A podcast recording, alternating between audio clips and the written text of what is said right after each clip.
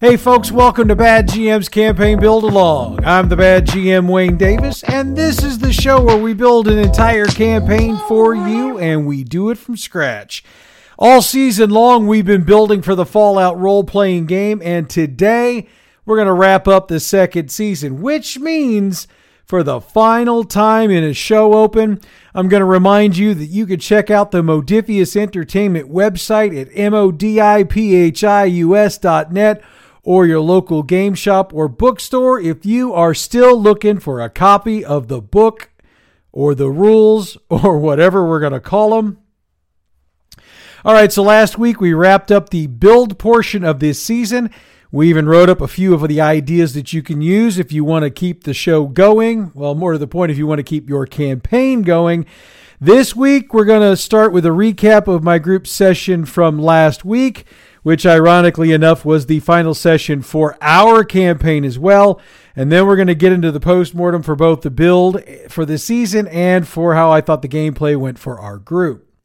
Now, before we do that, I got to recap what my group did during the previous session, and then we're going to cover last week's game. The recap of the previous session, we got to do that because it's been well over a month since the last time we played. And I got to tell you, that recap is going to be long and it's going to sound like a story because I got to go back and do it in depth. So kick back, relax. Here we go. When last we gathered, we were short two players because both Aniston and Gabe were out. So we picked up the session with the group preparing to head out to the Fox Theater to rescue Victor and they had organized a plan with Mr. Lee for his super mutants to act as a distraction for the security at the front of the theater so they could work their way around to the back of the theater and make their way down the block so they could utilize the tunnel to get under the theater and then enter from there. They organized a signal to use so that the mutants didn't act too soon and then wind up blowing the whole deal. The group got into position, gave the signal, then the muties used their miniguns to draw out as much attention to themselves as possible. The intended effect was to draw the security off the front of the theater, and the hope was that for security inside the theater to relocate to the front, and then potential security inside the tunnel to relocate inside the theater. I made some rolls behind the screen to see if that was going to indeed be the case, and lo and behold, it was the case. That left two men inside the tunnel, and of course, my group was able to deal with that. They made their way into the theater, which was dark. They found Victor tied to a chair, which was exactly how we'd written it. The theater was also pitch dark. Again, that was exactly how we'd written it. They also heard Jessica Denman call out to them about things being personal at that point. This was also the point at which Victor was shot. Then other shots started ringing out, which again was exactly how we'd written things up. This is where things started to deviate from what we had intended. While the group did get their hands on Victor and they did drag him back out into the tunnel, Jim decided to call an audible. Since he has upgraded his sensors by a lot over the course of the campaign, he now has the ability to do a pretty decent job of using his sensors to sense a lot of things. Now, he can't get overly specific, but it doesn't take a whole lot to figure out if you've got a bunch of heat signatures and there's one moving a whole lot faster than the others. It's probably the woman who just threatened you and not a whole lot of heavily armored men. So, since he and Scott had decided that Denman had just made things very personal for the entire group by shooting the one person the entire group really likes and really respects. He was going to try to end this whole deal in one fell swoop. So, he asked if it would be possible to target that heat signature with a missile and let it fly. So I told him it was possible, but I made him make his roll with a difficulty of 5, and I think I made him use luck instead of his skill really doesn't matter. He spent action points and he made the roll. And of course, he had enough extras on his attack roll. He had extra dice for his damage. And of course, he rolled a ton of damage. So, of course, he did enough damage to incapacitate her. And of course, there was enough damage to damage the walls around her. So, even if he didn't kill her outright, he did enough damage that she wasn't getting out immediately and that her people weren't going to be able to get her out immediately. In the meantime, he was able to get out of the theater. By that point, the rest of the group was hustling back to the Symphony Hall with Victor so he could get some medical attention, while the super mutants were basically mowing down attackers like it was some sort of game. And of course, Jim believes in being very thorough in solutioning things, so he took a bunch of missiles and explosives, went to the top of the theater, and finished what he had started on the inside, which meant he basically imploded the entire theater. At that point, whatever and whomever was still inside was crushed in the rubble, which meant Jessica Denman was DEAD dead. In other words, my campaign had been altered in one fell swoop. And just for the record, it wasn't the last time it happened in that session. Once inside the Symphony Hall, Victor was taken to the medical suite and was treated, but before he could be fully knocked out, he tasked the group with finding Mackenzie Cook as he noted that Paladin Zane and her crew were looking for her, and if they wanted her, that could not possibly be a good thing, so the group headed for her office to see what they could find. They got to her office, and after much searching, they found the note that led them to the Universal Food Market. Now, when we had built this particular piece of the scenario out, there was supposed to be a couple of encounters along the way, but I had intended the Garson tactical men in these encounters to have tailed them from the theater. Now, I didn't specifically say that during the build, but that was what I would have been thinking inside my head. So, since the group took out the theater, I didn't have those men to use, so I had to drop those encounters from the scenario, and they got to the market without an incident. Now, I do need to back up just a bit here since I had needed to speed things up a bit thanks to the group altering the campaign. I brought the Pugnus into the picture a bit earlier and had it already showing up over Diamond Pass as they were making their way to the food market. So that was going to alter what was coming next, so the timeline was needing to be sped up, and I'll be addressing that when we get to the post mortem. Anyway, getting back into the recap, the group met with Cook and she finally revealed her alliance with Elder Sandvar and the Brotherhood of Steel, and she asked the group to meet with her group. Since I needed to speed things up, I moved the base from Alton to the old Garson tactical base at Jefferson Barracks, and Cook asked them to head that way with her to meet the Elder and take a job to help the Brotherhood. Now, the group was all for taking a job, but with the Pugnus being as close as it was to the pass, they suggested that the Elder just tell them what she wanted them to do, send one of the vertibirds to pick them up, and then take them where they needed to be and just save everybody all the time. This is where we got back into the stream of the build and brought the Forest Park mission in. When it occurred to the group where they were being asked to go, they really didn't want to do it. But when Paladin Zane's name came up, they really couldn't get there fast enough. Sandvar suggested that the art museum was the most likely location, and they all agreed that if that was the location, they'd be best served to enter the park from the southwest corner to limit the amount of time they would be in the park. Once they got landed and got close, Jim had another idea.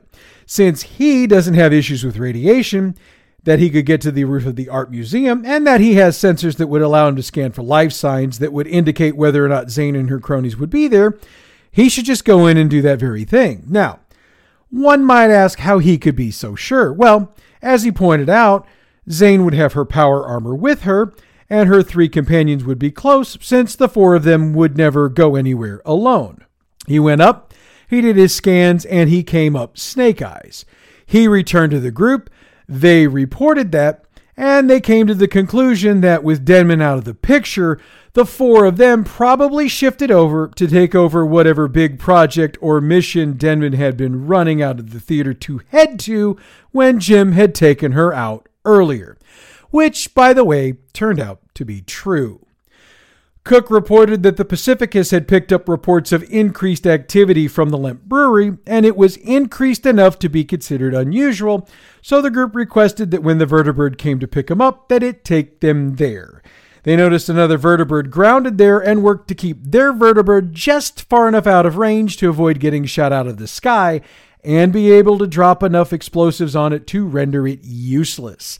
They landed, then were able to use the miniguns on their vertibird to take out Paladin Zane and her crew as they emerged from the brewery with a very large missile.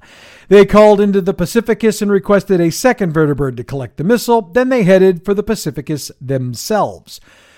But the group decided they weren't quite done causing chaos just yet. They decided they wanted to end the fight before it began, and Jim decided he could take out the Pugnus before it had the chance to take out Diamond Pass.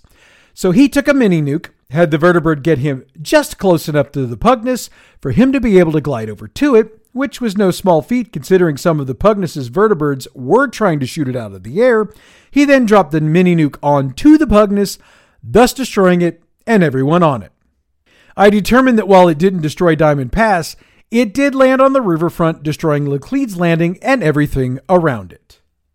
At that point, the group returned to the Pacificus. Aniston and Braden's characters joined this Brotherhood of Steel group and got promotions tonight. They also got their own suits of T60P power armor. Clayton and Scott got the other suits the group already had. Everyone got the chance to get patched up, and it was determined that they needed to take out the last of the Brotherhood leadership and bring this battle to a quick end. There was another short mission they went on, but to be honest, this was more a time filler than anything, so I just dropped it since it really didn't have any bearing on the overall campaign, and I brought them back to the Pacificus when we wrapped. So, we picked up the final session at this point. And I have to admit up front that with the entire campaign pretty much over at this point, the only reason I chose to run something for this session was that I wanted to give the group a wrap session since we'd been two players down to the session before, plus it had been well over a month since the last time we played.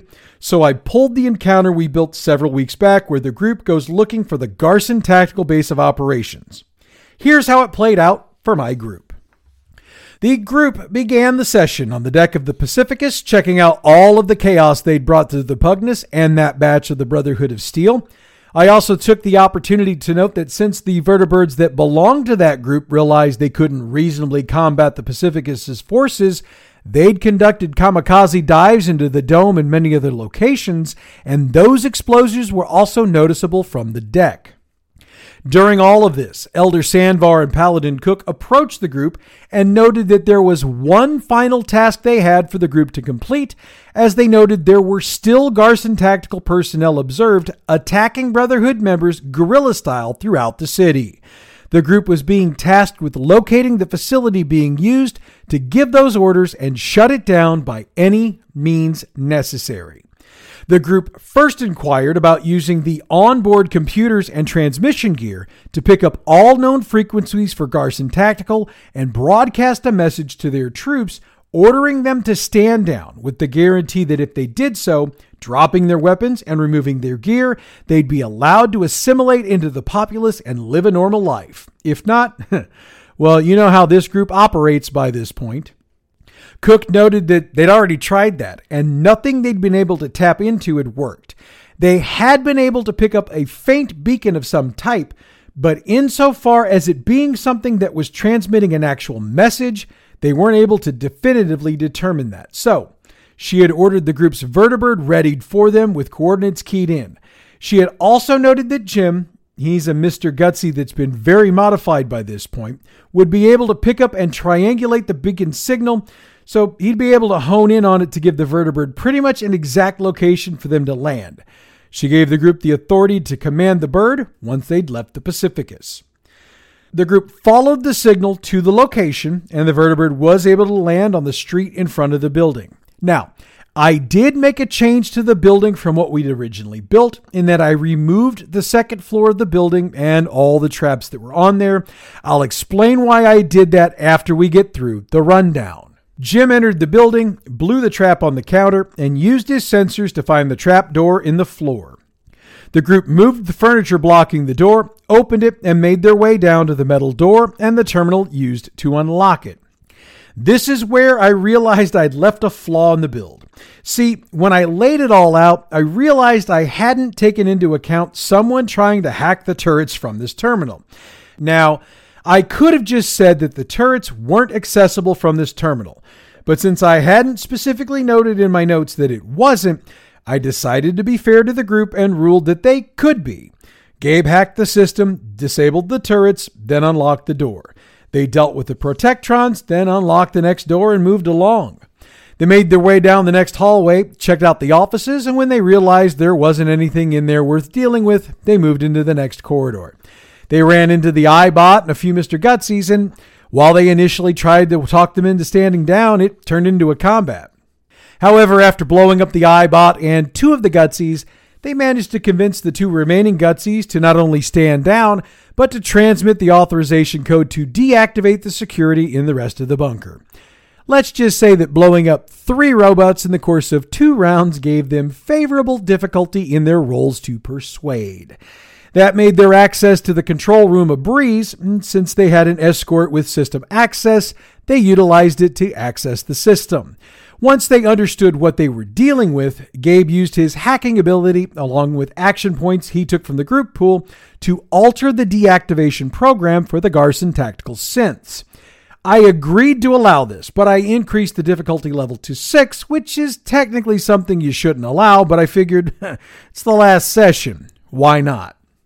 The idea was to remove the cause havoc piece of the programming, order all synths to move to a location in the middle of the Mississippi River, and deactivate in one hour. Gabe made his roll with room to spare, and the orders went through. With that, the group succeeded in their mission, and as Gabe, Scott, and Jim noted, they now have a new base of operations for the group with guard robots available to be reprogrammed. And that's where we wrap the campaign. Oh, and I shorted the building earlier because we held the session zero for the campaign Jim is going to run in two weeks after we wrap this game so I chose to not run the group through something that didn't have a direct impact on the story since I didn't really need to run this scenario in the first place. So it's time to get into the campaign post mortem. We'll start with my thoughts on the build itself. My first issue with the build is with the book itself. Overall, I don't like the layout. For someone who's played a lot of different systems over the years, I feel like it's disorganized. And maybe that's because I like the layout of D&D or Vampire, which make it easy to build a character and find the various feats, skills, weapons, etc. But finding those things for Fallout sucks, since you find yourself looking on one page for the weapon, then turning to another page to figure out how it works with this modification, then turning to another page for this, and yada, yada, yada, yada, yada. Another thing that bothers me with the book is that there's stuff missing that I really wish was there. If you go back through the build, there are times that I mention things like a listen check or things like that, and they just don't exist. I mean, I realize they don't exist in the video game, but for a role playing game, you need things like that. Now, maybe they'll put them in later on in an update or another edition, but at this time and in this place, it's lacking. But they say that a craftsman shouldn't blame his tools, and that is a good point. So let me take a look at my performance and pick it apart a bit. One of the overall issues I think I had with the build is that I was trying way too hard to bring too much of the video game feel to this build and not enough of a tabletop role playing game feel to it. Part of my mea culpa on this is that two of my players, Clayton and Braden, came to the table specifically because they're huge fans of the video game, and I know I had it in the back of my mind to provide some fan service to them when I was building. Now, that being said, I could have incorporated some of the facets of the video game into the build without going so darn far overboard with it. Now, maybe some of that overboard comes from the rules themselves. I mean, there's a lot of the rules and items in the game that are pulled directly from the video game. I mean, it makes sense if you're going to make a tabletop role playing game pulled directly from a video game. But I can't help but wonder how much of my decisions were drawn directly from my experiences playing the game, especially since I was playing a lot of Fallout 4 during various times this season. I also think I was trying to do too many of the do this task, report back, then do this task, then report back thing. Traditional role playing games don't necessarily do that. You adventure, you do something, then you move along to do the next thing. I think I could have and probably should have taken that philosophy and modified it to fit the concept better. I just got too hung up on this is Fallout. And if you know what movie I stole that from, good for you. Anyway, it's something to consider as I move forward in building games in the future. Now, here's one I've gotten from listeners both on the podcast and on the YouTube channel. I created both locations and NPCs along the way that we never used. If you'll remember back to the creation episodes, mm, if you didn't hear them originally, I ran them the week of Christmas as a megasode. I made it a point to specifically build some organizations, locations, and I think some specific people that we were going to use and I wound up using maybe half of them. I also created a few over the course of the build that I maybe used once or twice, even after I swore up and down and left and right that they'd be coming back. Now, to me, that's just poor management, and that's a learning moment for all of us. If you're going to take the time and energy to create something, make sure you've got a legal pad or a notebook or a dry erase board or something that you're using to keep track of all these things. Then keep track of how you're using them so that you can make sure you're using what you've created. That way, if you're looking for someone to drop into a specific situation, you can either use somebody you've already built or you know you need to build somebody. The same thing goes for organizations and locations. The other option is to just build as you need things. There's no right or wrong answer as to how to do this. Just pick one, run with it, and be consistent. And by the way, thanks for keeping me honest on this. By the way, when my friend, fellow GM, and member of my game group, Jim, asks me why in the world I would do a post mortem and intentionally pick apart my own work like this, it's for stuff like this stuff we can all learn from. Here's one that's a repeat from last season, so obviously I'm not learning from my own stuff. We had way too many storylines and scenarios that hinged on the group having positive relationships or friendships with others. I mean, most published adventures or modules out there make that particular assumption, but I really went out there way too many times on this one. And I didn't leave a lot of wiggle room for my group or your group if they didn't. Kind of got me a bit in a bind with my own group, which I'll address in a few when I post mortem the gameplay, so it's something to be aware of. Here's another one along those same lines. As I went back through some of the episodes to archive them to close things out, I noticed a few things. There were a lot of times I'd be building things and I'd say, well, that's something we can get back to another time. Then we never got back to it. That's just bad business. It's a bad way to build, and with the number of exceptionally short episodes we had this season, there's no reason for it. So I can't do anything other than apologize for it. No excuses. All right, one more, then we hit the post-mortem for the gameplay. If you really break this down, I built this like a post-apocalyptic D&D game. I mean, let's look at this for a minute. The group went out on adventures. They completed tasks assigned to them by a boss or a leader. They went through dungeons slash buildings, and they occasionally rescued people. Okay, maybe it wasn't technically a D&D game, but I didn't take advantage of what makes Fallout Fallout. I should have leaned into those rules more. As rough as it is to work through that book and find what you're looking for in the rules, I should have spent more time doing that, then spent more time explaining them to you. We could have made it much more post apocalyptic. There could have been more stakes. Ammo could have been more of a commodity. Caps could have been a bigger deal. Instead, well, instead it did turn into a bit more of a D&D game. And again, that's on me. All right, so we've checked out what I think the weaknesses are in the build. What do I think went wrong with the gameplay? The big thing is the same thing that happens in almost every game I run. And it's the reason I go by the tag the bad GM. I give my players the world. I always start with the intention of sticking to the game exactly as I've written it. The encounters will be run the way I've laid them out. They'll get exactly the money and items I intend for them to get. Lather, rinse, repeat at some point something happens and I get a soft spot and I give them something I hadn't originally intended to give them. Or they suggest something in a scenario that I hadn't anticipated them being able to do and I allow them to attempt it. And by God, they succeed. Whatever it is, it manages to shift the campaign in a manner that I didn't intend and I couldn't have anticipated. And I spend the rest of the campaign scrambling to get back on some sort of track or line or whatever so I can get to the ending I wanted to get to. Now, I don't necessarily blame them for that, since I do believe in the rule of cool. And for those who don't know what that means, it means that if it's cool, it should at least be considered to be allowed. And my group tends to really have a good time when they play. So, really, if they're having fun, then it was a good night. Now, look, I know there's a lot of GMs out there who disagree with that philosophy. And I've had a few nights that I've been a bit upset that my carefully crafted scenario has been crashed in about 20 minutes. But the group had a ton of fun, so making them happy was, in the end, well, worth it. Truth be told, the more this happens, the more it teaches me. It is teaching me to be more aware of how I handle running scenarios and how I phrase things, as well as how to work with those players who are pretty good at talking you into doing just about anything. And since I am very much a people pleaser, I need to remember those types of things. So it's another one of those learning moments for me. And yeah, the mini nukes were way too much. It's definitely a campaign altering thing. I would also note that the Mr. Gutsy's ability to fly as high as we allowed them was a bit too much.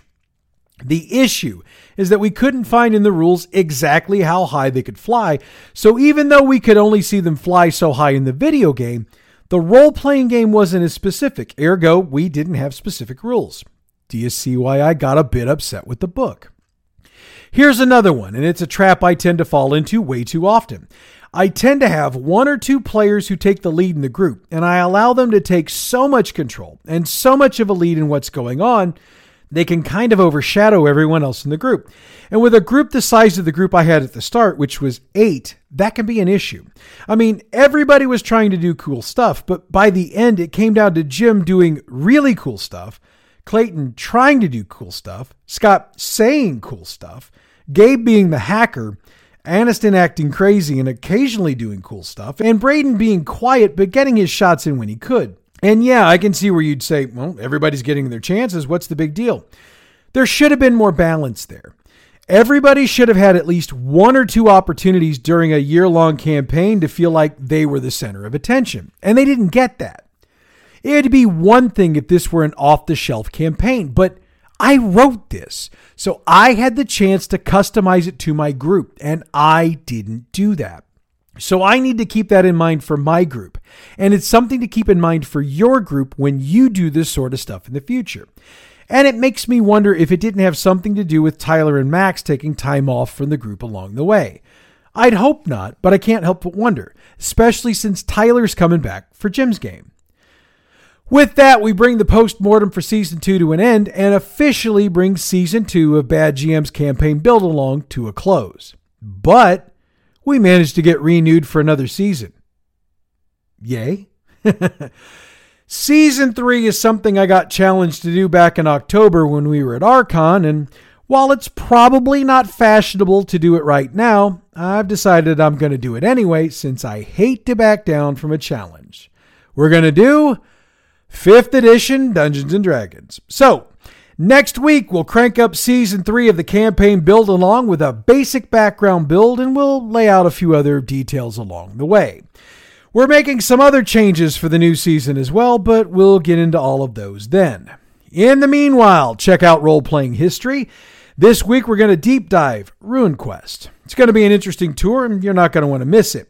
Role Playing History is available wherever you get your podcasts or on our website, badgmproductions.net. All right, it's the last time I have to do this, so let's do it. All Fallout role playing game materials referenced on this show are the trademarks and copyrighted properties of Modiphius Entertainment through their license with Bethesda Games and are utilized on this show for entertainment purposes only. To check out the full line of gaming products produced by Modiphius Entertainment, check out their website at modiphius.net. The music we use for this show comes from Pixabay.com. Bad GM's Campaign Build Along is a production of Bad GM Productions. We've got a presence all over social media, so check out the info box for this episode or the website to see where you can follow us. Next week, we kick off the third season of this show and we start building for the granddaddy of all role playing games, Dungeons and Dragons. Until then, I'm the bad GM, Wayne Davis, and I can promise you, I'll see you at the game table.